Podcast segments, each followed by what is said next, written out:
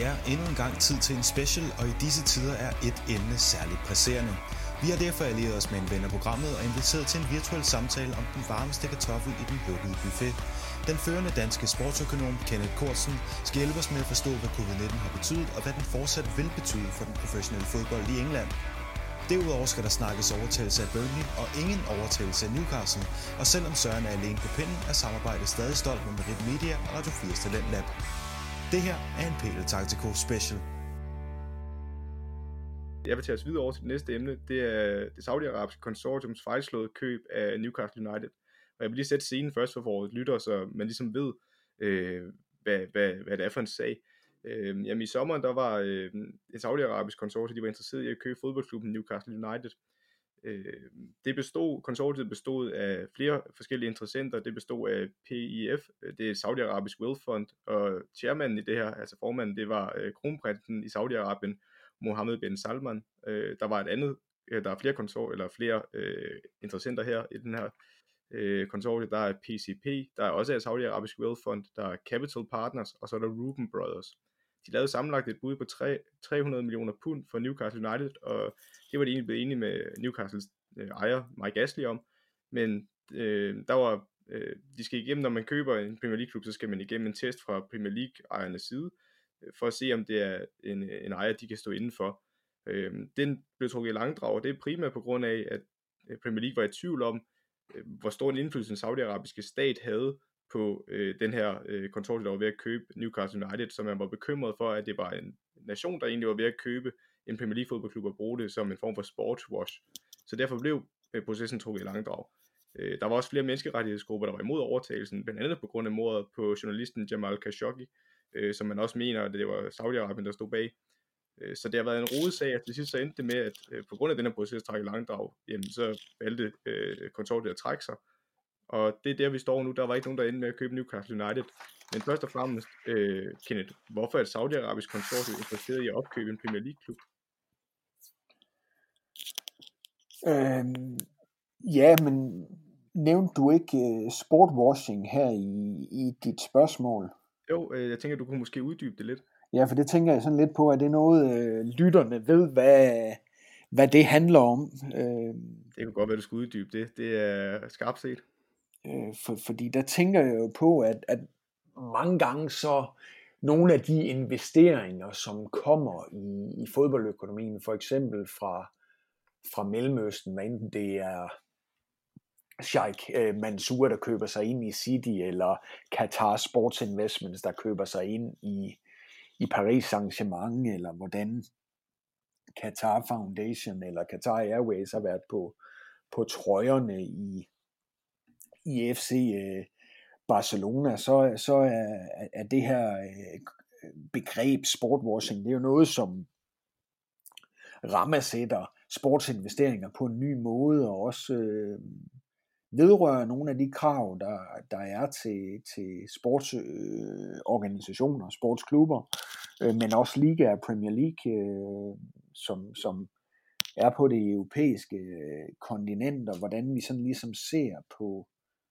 på, øh, på hvad hedder det, governance eller, eller good governance i, i sport, som jo også i hvert fald på overfladen er blevet mere og mere vigtigt øh, i, i sportsorganisationer fra, altså også i fodbolden fra FIFA ned over UEFA til, til de nationale forbund og de professionelle ligaer herunder, så kan vi altid diskutere, om det bare er kommunikerende overflade eller handlingsorienteret. øh, Øh, substans. Det er en helt anden diskussion, men, men øh, hvorom alting er, så er det jo så er det jo været ret strategisk for, for nogle af de her lande med, med dybe lommer eller med mange penge, hvad enten det er Katar eller, eller Saudi-Arabien, og, og investere i, i sportsevents eller i sportsrettigheder eller i professionelle fodboldklubber, øh, for, for ligesom at forbedre deres øh, image og, og sminke virkeligheden også, som vi har set i for eksempel Katars øh, sammenhæng med, med VM øh, 2022 og dækker over nogle problemer omkring human rights eller menneskerettigheder. Og sådan har det jo også været i forhold til Saudi-Arabien. Der var den her øh, sag, som også ramte de internationale medier omkring øh, journalisten, der, der blev dræbt. Øh, og, og, og det giver nogle problemer, øh, når øh, den slags investorer kommer ind øh, i vores vesteuropæiske eller europæiske demokratiske øh, modeller, fordi øh, det, at man bruger øh, sporten som en geopolitisk øh, platform, eller anvender den her form for, for soft øh, power i forhold til at, at skabe et, et bestemt image øh, i verdenssamfundet, det er jo problematisk, at, at, øh, at sportsklubber, sportsfans skal tages som gisler i, i, i den proces, og det er jo noget af det, der har gjort, at, at der var nogle problemer omkring, øh, omkring det her øh, saudiarabiske opkøb af, af Newcastle. Ja, det er jo også det, der får potentielt til at blive trukket langdrag. Altså det er jo netop, fordi man kan motivfortolke lidt, at der har været nogle rigtig dårlige sager for Saudi-Arabien, og i og med, at de gerne vil åbne op for måske turisme eller andre ting, så kan man købe en Premier League-klub og komme til at fremstå måske mere sympatisk, fordi man forbinder nogle saudiarabiske brands eller øh, statsejede selskaber med en Premier League-klub, der spiller flot fodbold, og så kan man måske få en mere positiv association til landet. Øh, og det er jo nok det, de er ude på, som du også er inde på. Øh, men hvis vi nu kigger på det her, øh, og i processen i det her, hvorfor tror du, de vælger at trække sig, under at de jo ikke er blevet afvist af Premier League på det her tidspunkt? De er jo kun under en undersøgelse. Hvorfor tror du, at de her konsortier vælger at trække sig?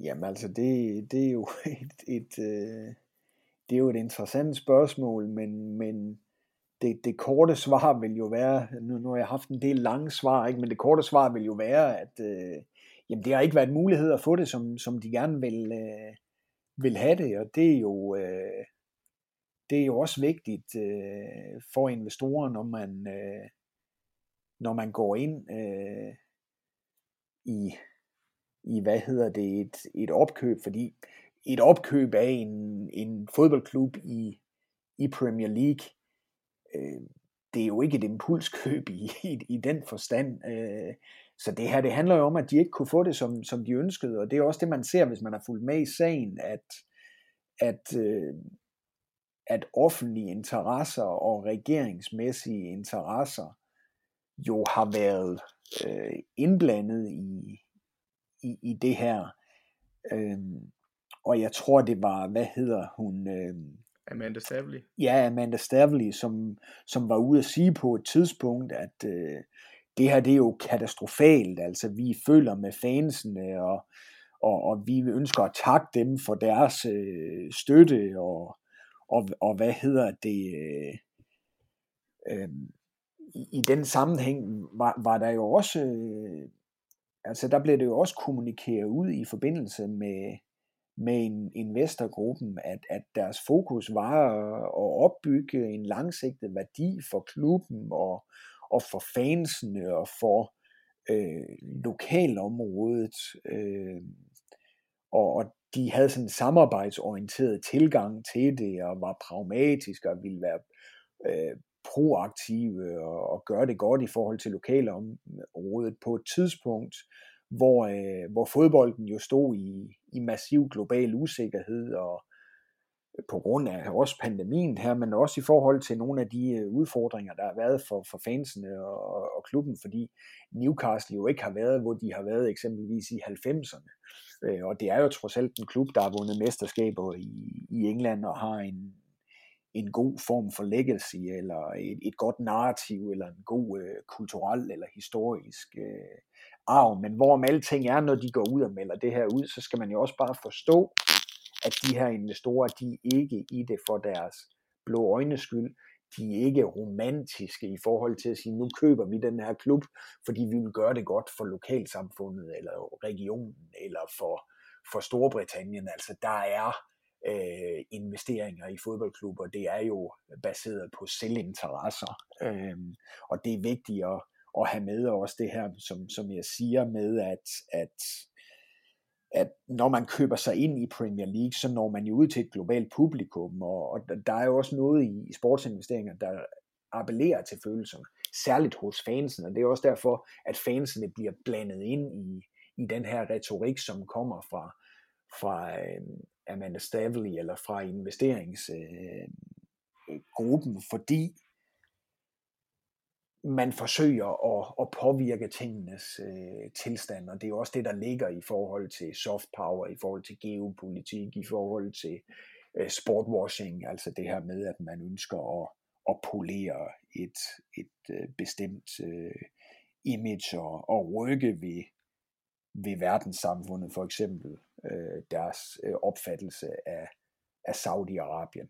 Men, men jeg synes også noget af det, der er interessant her, Søren, det er at kigge på, hvad, hvad har FIFA og UEFA's interesser været over de senere år, ikke? Fordi der har jo også været analyser fra medierne omkring det her, men sådan, hvis jeg har kigget de analyser igennem, og, og sammenholdt det med mit eget billede, når jeg kigger på, på fodbold, sådan på global plan, ikke? Jamen, så synes jeg, FIFA og UEFA's interesser har jo også været interessante, fordi vi har, vi har set, at, at der er kommet reformer, og vi har set øh, begrænsninger blive lagt ind over fodbolden, altså financial fair play var jo sat i spil for at begrænse et overforbrug rent økonomisk, så kan vi altid diskutere, hvorvidt det har været effektivt, fordi der er klubber, der har fundet kreative smuthuller øh, igennem det, men en anden begrænsning eller intervention, der er kommet fra, fra de her sports governing bodies, altså FIFA og UEFA og ned over øh, de nationale ligaer og, og, og forbund, det har jo også været sådan noget som tredjeparts ejerskaber, der er blevet forbudt. Altså dem, der følger med Premier League, vil jo kunne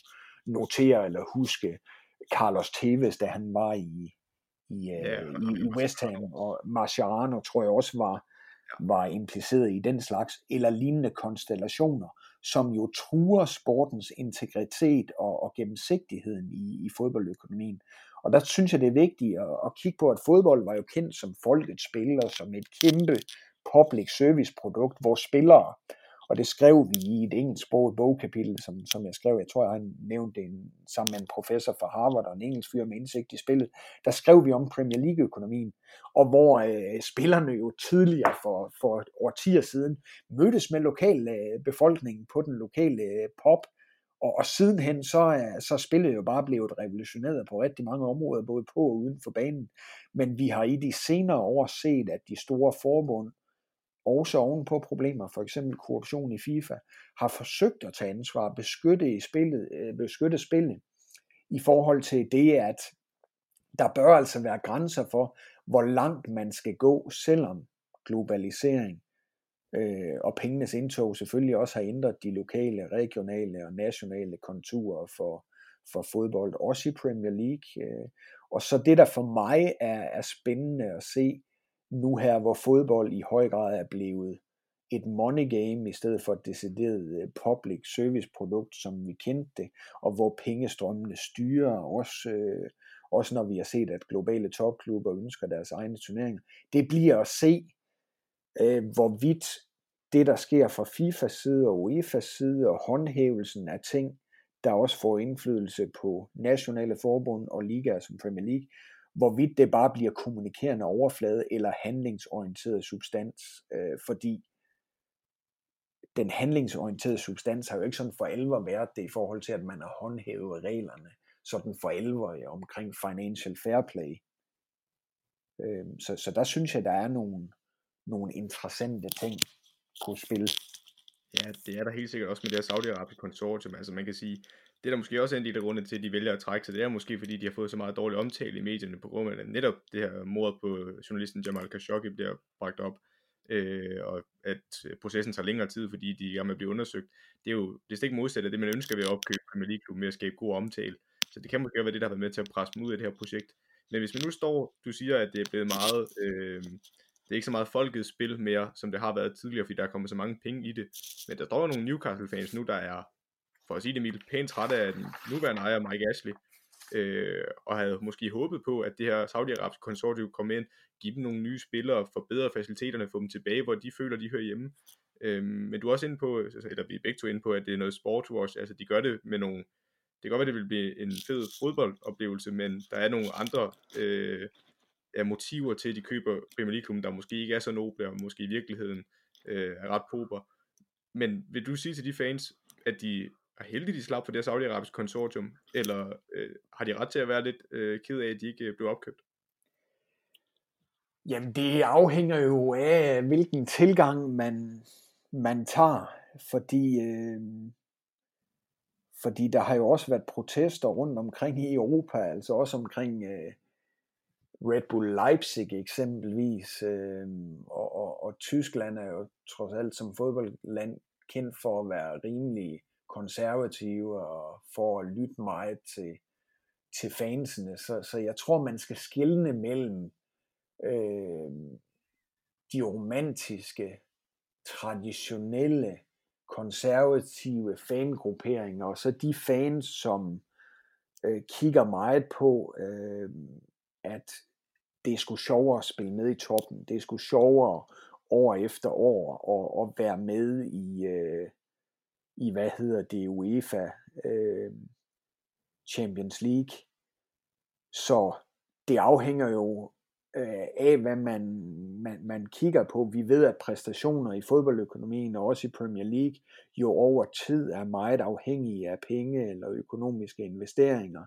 Og, og vi har jo set, at Abramovic med relationer til, til Rusland eller Sheikh Mansour øh, med relationer til Mellemøsten, det er jo to eksempler på, hvordan klubber kan tages op til den absolute verdenstop. Nu ved jeg godt, Financial Fair Play spiller ind, men, men vi har jo også set, at til trods for Financial Fair Play, så har man i Paris Saint-Germain landet en Neymar. Øh, og så går man så ind efterfølgende, ikke i første omgang og køber Mbappé, men får ham ind på, på, på, på leje, fordi man er opmærksom på, på Financial Fair Play. Øh, men Paris Saint-Germain er jo også øh, et eksempel på en klub, der er blevet løftet på grund af pengenes indtog, og det er Red Bull Leipzig for den sags skyld også i Bundesligaen. Ja, helt sikkert. Øh, og nu, nu vil jeg lige bevæge mig over i noget med det her Newcastle, hvorfor det lige netop Newcastle United, der blev interessant for den her øh, saudiarabiske konsortie. Øh, hvorfor tror du faldet, øh, eller valget faldet netop på Newcastle United? Hvad er det, der gør dem særlig attraktive for et opkøb? Jamen altså et, de er i, øh, de er i Premier League, og, og det er i sig selv øh, interessant. Fordi hvis jeg kigger fremadrettet over tid, så er Premier League en af de ligaer, der kan tjene penge på, på øh, tv. Sammen med for eksempel UEFA Champions League, men UEFA Champions League kan man jo ikke bare lige købe sig, købe sig ind i. Øh, men det kan man i Premier League. Der er mulighed for at, for at, at, at købe klubber. Man får jo også et, øh, øh, altså noget, som er en del af et stort øh, globalt øh, brand. Og, og der tror jeg også bare, at, at det, at, øh, at, at Newcastle øh, har den øh, kulturelle, historiske arv, som de har, det gør, at, at den, den, er, den er interessant. Altså, det er også et relativt interessant marked. Altså, lokalt set, der ser det fornuftigt ud øh, deroppe i, i, i forhold til for eksempel øh, nu også Sunderland. Der har været de her øh, serier på, øh, på Netflix, Sunderland Till I Die, ikke? og der har vi også kunne se, at, at Sunderland har været i, været i knæ, ikke? Øh, men, men i, i området deroppe, der er stor lokal opbakning, øh, øh, for eksempel også mål på, på tilskuertal, øh, så vidt jeg husker, det var så i deres 19 regnskab, så ikke det her, der det her 2020-regnskab, øh, men, men der mener jeg, at der stod, at de havde et snit på over øh, 50 eller 51.000 for tredje sæson i, i træk. Og, og det er jo også bare et eksempel på, at der er en stor øh, udnyttelse af, af stadionkapaciteten, og udover at man bliver en del af et globalt brand, når man køber sig ind i, i Premier League, og der er det her med, at, at der er en stor tv-aftale, og der er basis for at, at tjene penge på den lange øh, horisont, så er der jo også nogle ting, der rent lokalt set øh, taler for, at, at det er en interessant klub øh, med god opbakning, og, og jo også det her med, at, øh, at her der var der måske en mulighed for at, at købe sig ind i en klub, man har analyseret på tingene, og det er også en klub, hvor man med økonomi kunne, kunne hæve den. Altså som sagt, der er stor lokal øh, opbakning, der er en god legacy eller kulturel arv, eller det her narrativ, øh, som øh, jo samtidig er en del af det, øh, øh, der for mange investorer primært er interessant her, altså i global henseende, så er øh, Premier League jo det forjættede land, og, og, og det er Newcastle en del af, samtidig med at klubben har vundet øh, x antal øh, mesterskaber. Jeg mener, de har vundet fire gange, så, så vidt jeg, jeg husker, og de scorer også øh, i, i top 10, hvis man kigger på trofæer i forhold til, til øh, engelske klubber, og de var jo særligt tilbage i, i, i 90'erne en klub, der, der havde en god øh, periode og også kom på det globale landkort efter at Premier League var blevet søsat i starten af 90'erne. Og der formåede klubben jo også rent økonomisk at, at komme op i toppen blandt fodboldklubber mål på, på indtægtsgenerering. Dengang, der ved jeg så godt, at der bare skete en, en eksponentiel øh, udvikling siden i forhold til den kommercialisering og professionalisering, der er sket i, i fodboldøkonomien, men det er nok også noget af det, som, som potentielle øh, købere af, af Newcastle har, har kigget på, at øh, man kan vinde over den lange horisont, og så er de tænkt på, at vi kommer ind der over lang sigt, jamen så kan vi på et tidspunkt nok hive penge ud, og så kan andre få lov til at forpligte sig.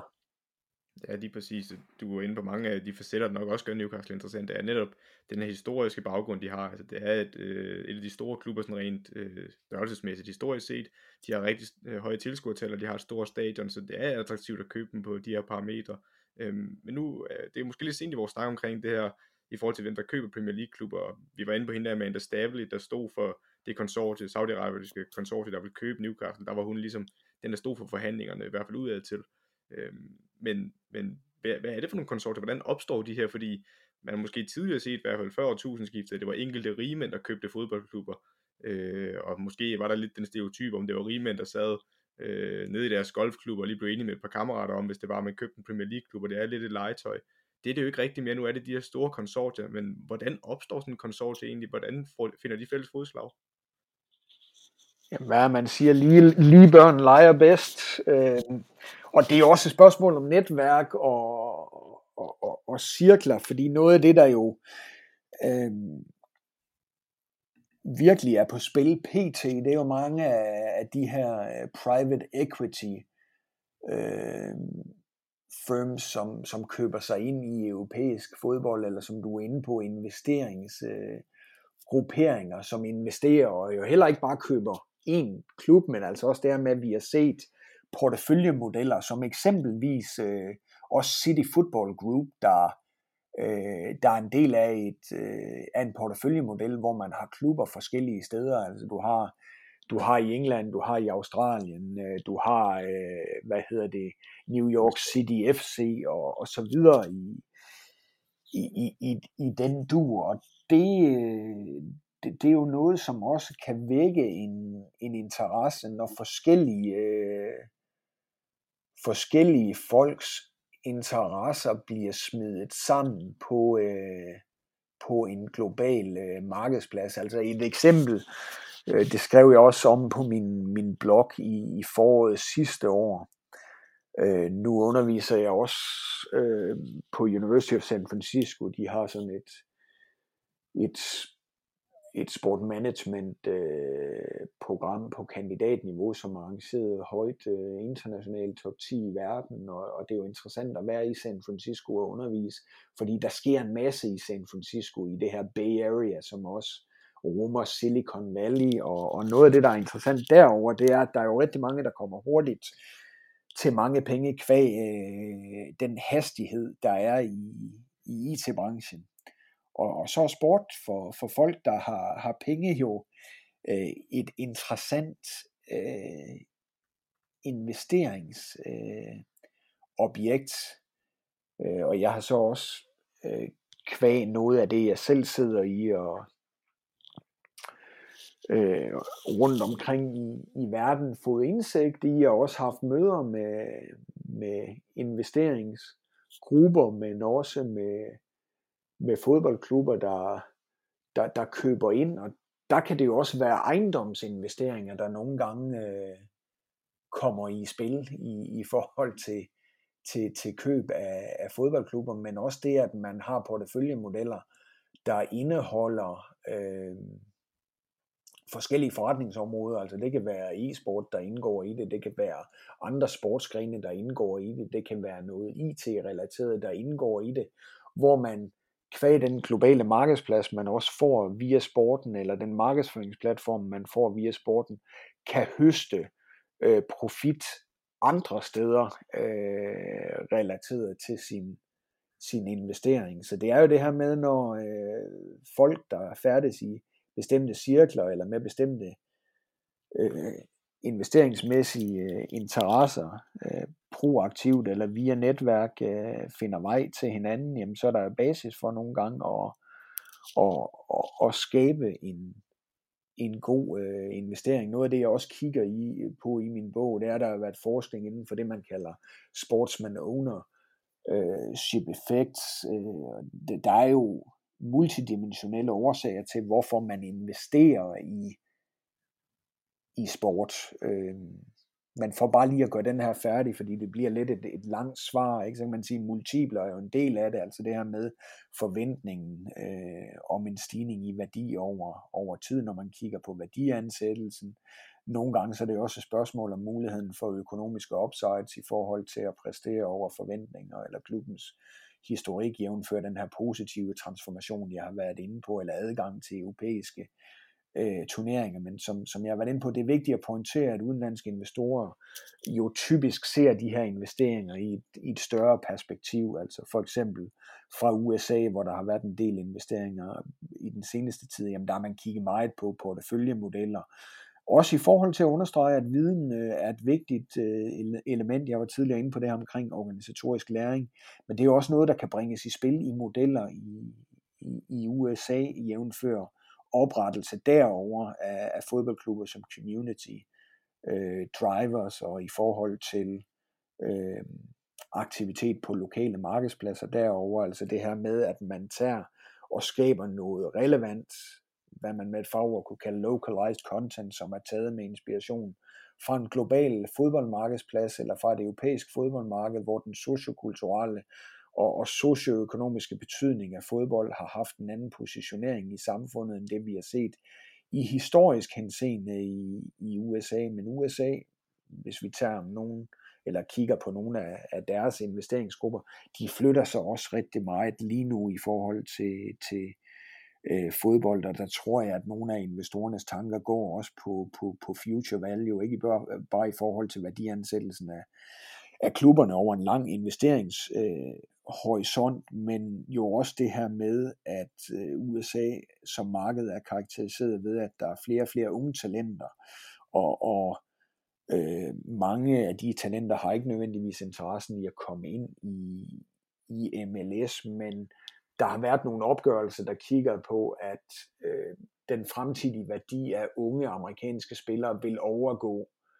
øh, selv øh, stærke fodboldmarkeders øh, værdi af tilsvarende, og det er jo også interessant. Og så den anden del, det er jo så, hvis vi snakker Mellemøsten med soft power og geopolitik osv., det, det, det, det her er jo et emne, der indeholder en, en podcast, eller rummer muligheden for en podcast i sig selv, Søren.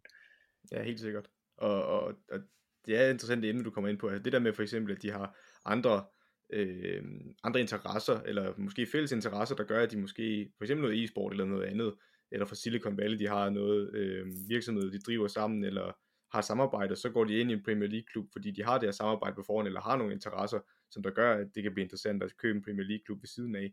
Og du er også inde på nogle andre ting i forhold til, at man måske tidligere, det er i hvert fald det, jeg forstår, at du har været tidligere, det tidligere i hvert fald har været sådan, at når man køber Premier League klubber, så har det været det her legetøj men der er måske også udlandske investorer eller øhm, konsortier, der ser en mulighed for at tjene penge på en Premier League-klub lige pludselig, altså fordi, som du også har været inde på tidligere med under coronakrisen, og det kan være, at værdisættelsen af klubberne falder, så kan man måske købe en Premier League-klub til en god pris og videreudvikle den, mm. og så mm. sælge det for en øh, højere pris og få lidt profit den vej. Ja, så det, så det er multidimensionelt, men jeg nævnte også uh, Silicon Valley, der fik jeg ikke lige slået krøllen på halen, fordi jeg nævnte det blogindlæg, jeg selv havde sidste år i, i, i foråret, hvor jeg skrev om, om, uh, om øh, Silver Lake, som, som også er, er en investeringsgruppe i Silicon Valley, der købte sig ind i, i City Football Group, eller Manchester City, hvor de for cirka 10% gav 500 millioner dollars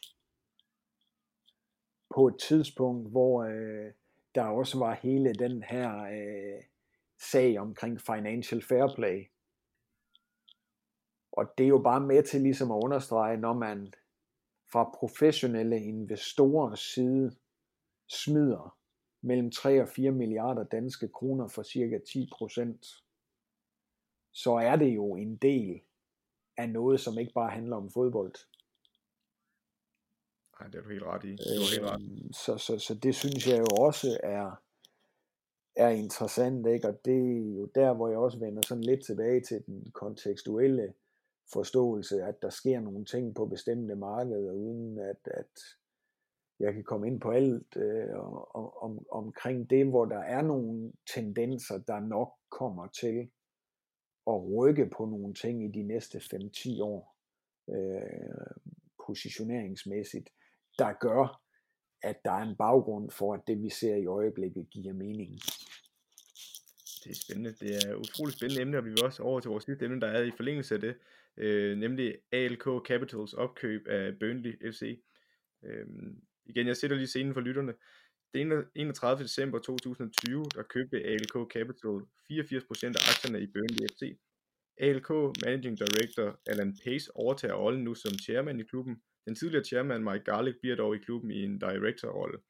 Øhm, hvis vi igen lige skal beskrive lidt, hvad det her ALK Capital er, hvem der er involveret, så kan vi jo starte med at kigge lidt på øh, den øh, managing director, Alan Pace. Han er 53 år, og han har en Wall Street baggrund, men i de senere år kendt for at være med til at investere i rekruttering og talentspejtning. Øh, eksempler på det er det, der hedder Playerlens og AI Scout. Øh, AI Scout skal hjælpe professionelle klubber til blandt andet at talentspejde amatør fodboldspillere på verdensplan, så det bliver lettere at finde de her måske lidt uslibende diamanter, øh, og det er den service, de tilbyder. Først og fremmest, det her ALK Capital, jamen, øh, hvorfor er det, de har fundet en klub som Burnley attraktiv? Er det virkelig bare, fordi det er en Premier League-klub? Jamen, det er en del af ligningen, og nu nævner du jo noget af det, jeg, jeg, jeg sagde før, ikke? at øh, at der er andre, for, der er andre forretningsben, som også er relateret til nogle af de her øh, opkøb, og det er jo også, når du nævner øh, det, at Alan Pace har, har en Wall Street-baggrund, øh, så snakker vi om professionelle investorer. Vi har jo tidligere set den her tendens til, at rigmænd går ind i, i fodbold. Du sagde, det er jo typisk en rigmand, der så køber en klub, og man har ikke altid forstået det, fordi man har ikke haft den der øh, kontekstuelle øh, forståelse. Og der, der, øh, der, der, sker, der sker nogle ting, og er sket nogle ting over de seneste særligt 5-10 år, hvor man begynder at, at, at se nogle andre modeller, der, der slår igennem, altså porteføljemodeller, modeller på tværs af, af landegrænser, og modeller, der også inkluderer andre forretningsben, som, som man, kan, man kan tjene penge på. Og, og, og det, det er interessant her, øh, samtidig med at Premier League selvfølgelig er, er øh, interessant, fordi alt andet lige, de køber sig ind i et marked eller en liga, som også i fremtiden ville være interessant for tv, altså Premier League. Øh, og, og, og det er jo vigtigt at notere, at de her folk, som jeg tidligere har sagt, det er ikke romantikere, altså de ønsker over tid at kapitalisere på fodbolden og, og på sigt hive, hive penge ud af de forskellige forretningsben, som, som de så har investeret i, hvad enten det er fodbolden direkte eller noget, som er relateret dertil. Øh, og, og så er der selvfølgelig også noget omkring øh, køb og salg af, af spillere, som jeg var inde på. Altså, men, men, men der er også nogle ting, man, man skal være opmærksom på. Altså, hvad får du, når du køber dig ind i Premier League, kontra hvad får du, hvis du køber dig ind i Danmark, kontra hvis du køber dig ind i Belgien, i Holland, i Portugal, i øh, Norge, i, i Tyskland. Ikke? Altså, der er forskellige ting, der er på spil, fordi når du køber dig ind i Premier League, så på transferdelen, så er man jo relativt oppe i, i toppen af øh, hierarkiet. Øh, kontra ligaer uden for øh, top 5. Men nu er det her jo også en amerikansk øh, gruppe, så der vil også være det her med udvikling blandt øh, unge amerikanske spillere over tid, som jeg sagde tidligere, hvor der er lavet nogle, nogle analyser.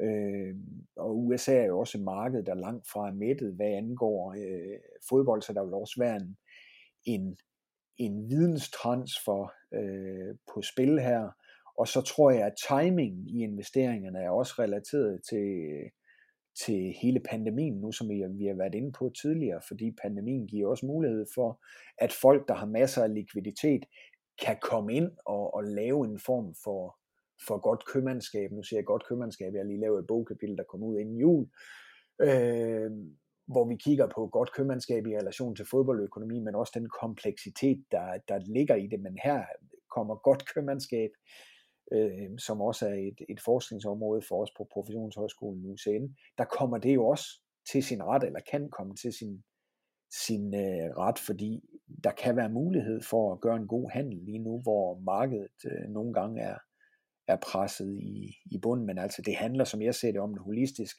investering øh, fra verden til USA, og hvad der så ligger i den interaktion, eller fra Mellemøsten til, til til verden, og hvad der ligger i den interaktion, når man køber sig ind i, i, øh, i Premier League. Øh, og, og, og det der, der viser, at det jo ikke bare er irrationelt legetøj, det er jo også, at, at Burnley-gruppen vil jo også have en, en lokal tilstedeværelse. Det er ikke bare noget, man leder fra distancen.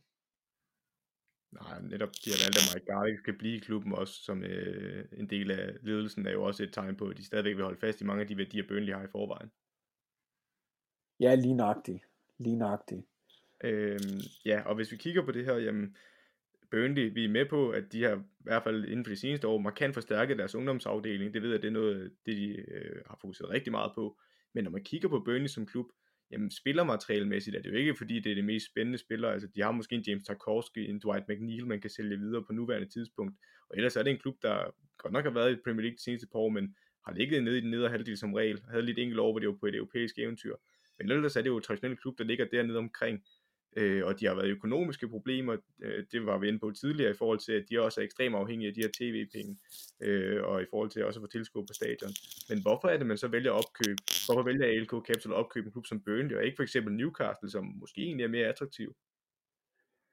Jamen, det handler jo altid om den interaktion, der er i og omkring øh, transaktioner eller, eller handler. Ikke? Altså, øh, der, der ligger en, en større proces, en større analyseproces til grund for, hvor man vælger at gå ind, og man har måske typisk, det ser man jo ofte, øh, haft forskellige øh, klubber på, på øh, tegnebrættet, øh, men her har man kunne se i jævnfør interaktionerne, at man har kunne få det, man, man ønsker at få, eller kunne komme tilnærmelsesvis tæt på, og, og få øh, det, man, det, man ønsker. Og det er jo det, det er jo det, der er, det er jo det, der er på spil her. Ikke? Det er jo det, der, der gør det interessant.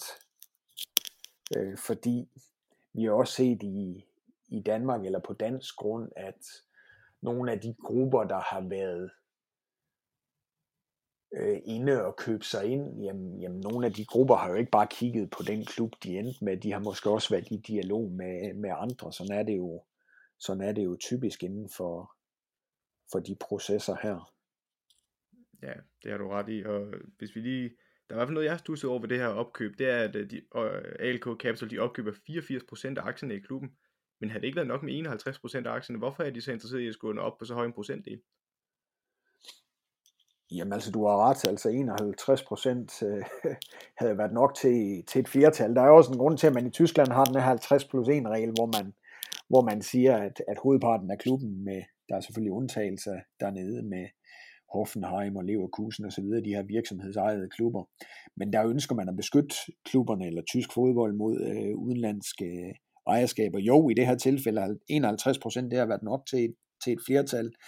Men altså en større ejerandel kan jo være en fordel på, på sigt, hvis værdien stiger, som jeg, jeg har sagt tidligere.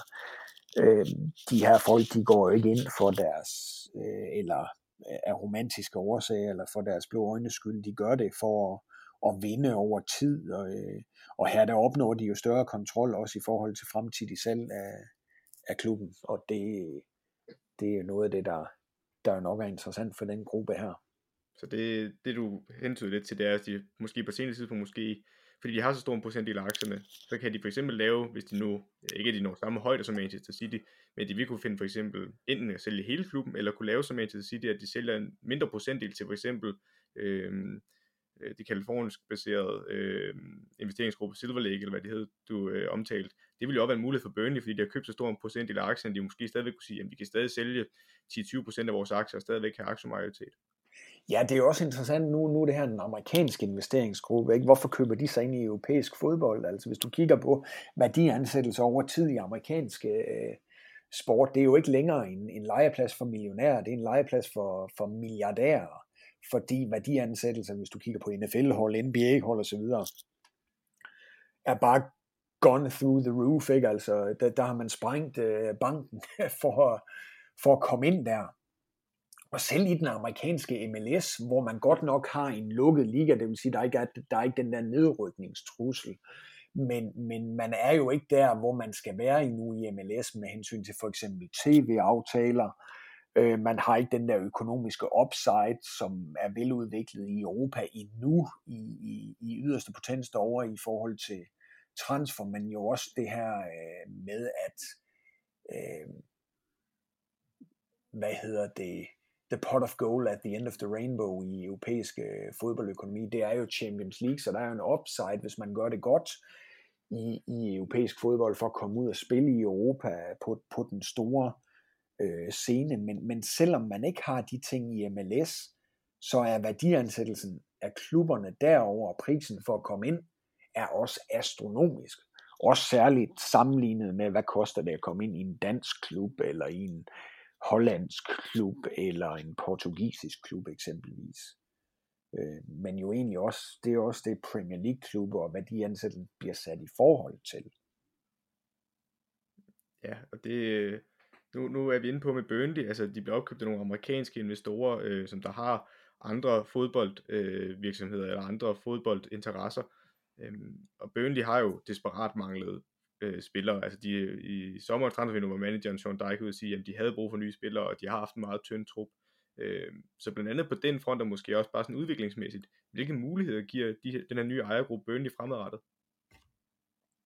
Jamen først og fremmest, så er fodboldøkonomien jo også afhængig af økonomiske investeringer, eller det her med, at penge kan gøre en forskel i forhold til at have et, et, øh, et godt økonomisk råderum, der kan sikre, at man kan investere i tilstrækkeligt talent, øh, der kan gøre en forskel på banen, eller sikre en sportslig performancemæssig kontinuitet, eller det her med, at der er en sammenhængskraft mellem den, den sportslige performance og den forretningsmæssige eller økonomiske performance i klubben, hvis man kigger på sportsøkonomiske cirkler. Så det her med, at man kan få noget kapital ind, det er selvfølgelig altid vigtigt. Også nu har vi snakket pandemien, og det her med, at klubber kan øh, have, have udfordringer, og det her med, hvilke klubber kan have udfordringer. De klubber, der har størst udfordringer, det er måske dem, der ikke har været så godt polstret, samtidig med, at de så står i en situation, hvor man måske ikke har øh,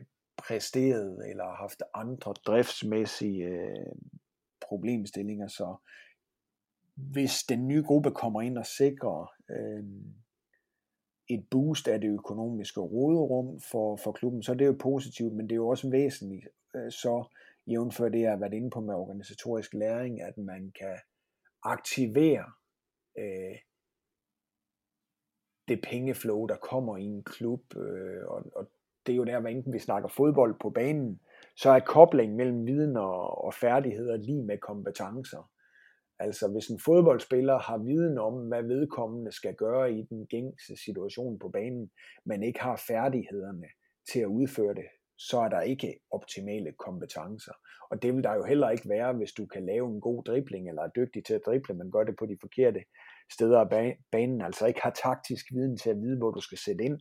Og sådan er det jo også med investeringer i fodboldøkonomi, at, at know-how, øh, viden, færdigheder, kompetencer, der kan være med til at løfte produktionsapparatet og leverancen øh, for klubben, der jo i sidste ende skal positionere sig på både et lokalt, et regionalt, et nationalt og et globalt fodboldmarked, jamen det, det er alt afgørende øh, forudsætninger for succes.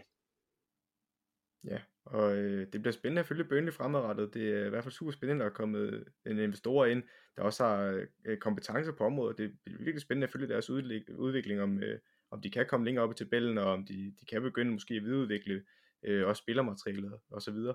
Men øh, Kenneth, det var, hvad vi nåede den her gang. Øh, det har været utrolig spændende, og som altid er det blevet meget længere end regnet med, når vi har dig med, fordi øh, vi vil meget hellere have, at du bare går i dybden med tingene, og vi får lov til at komme med alle nuancerne, fordi det synes vi er super vigtigt, og noget, vi føler i hvert fald, der mangler i fodbolddiskussionen.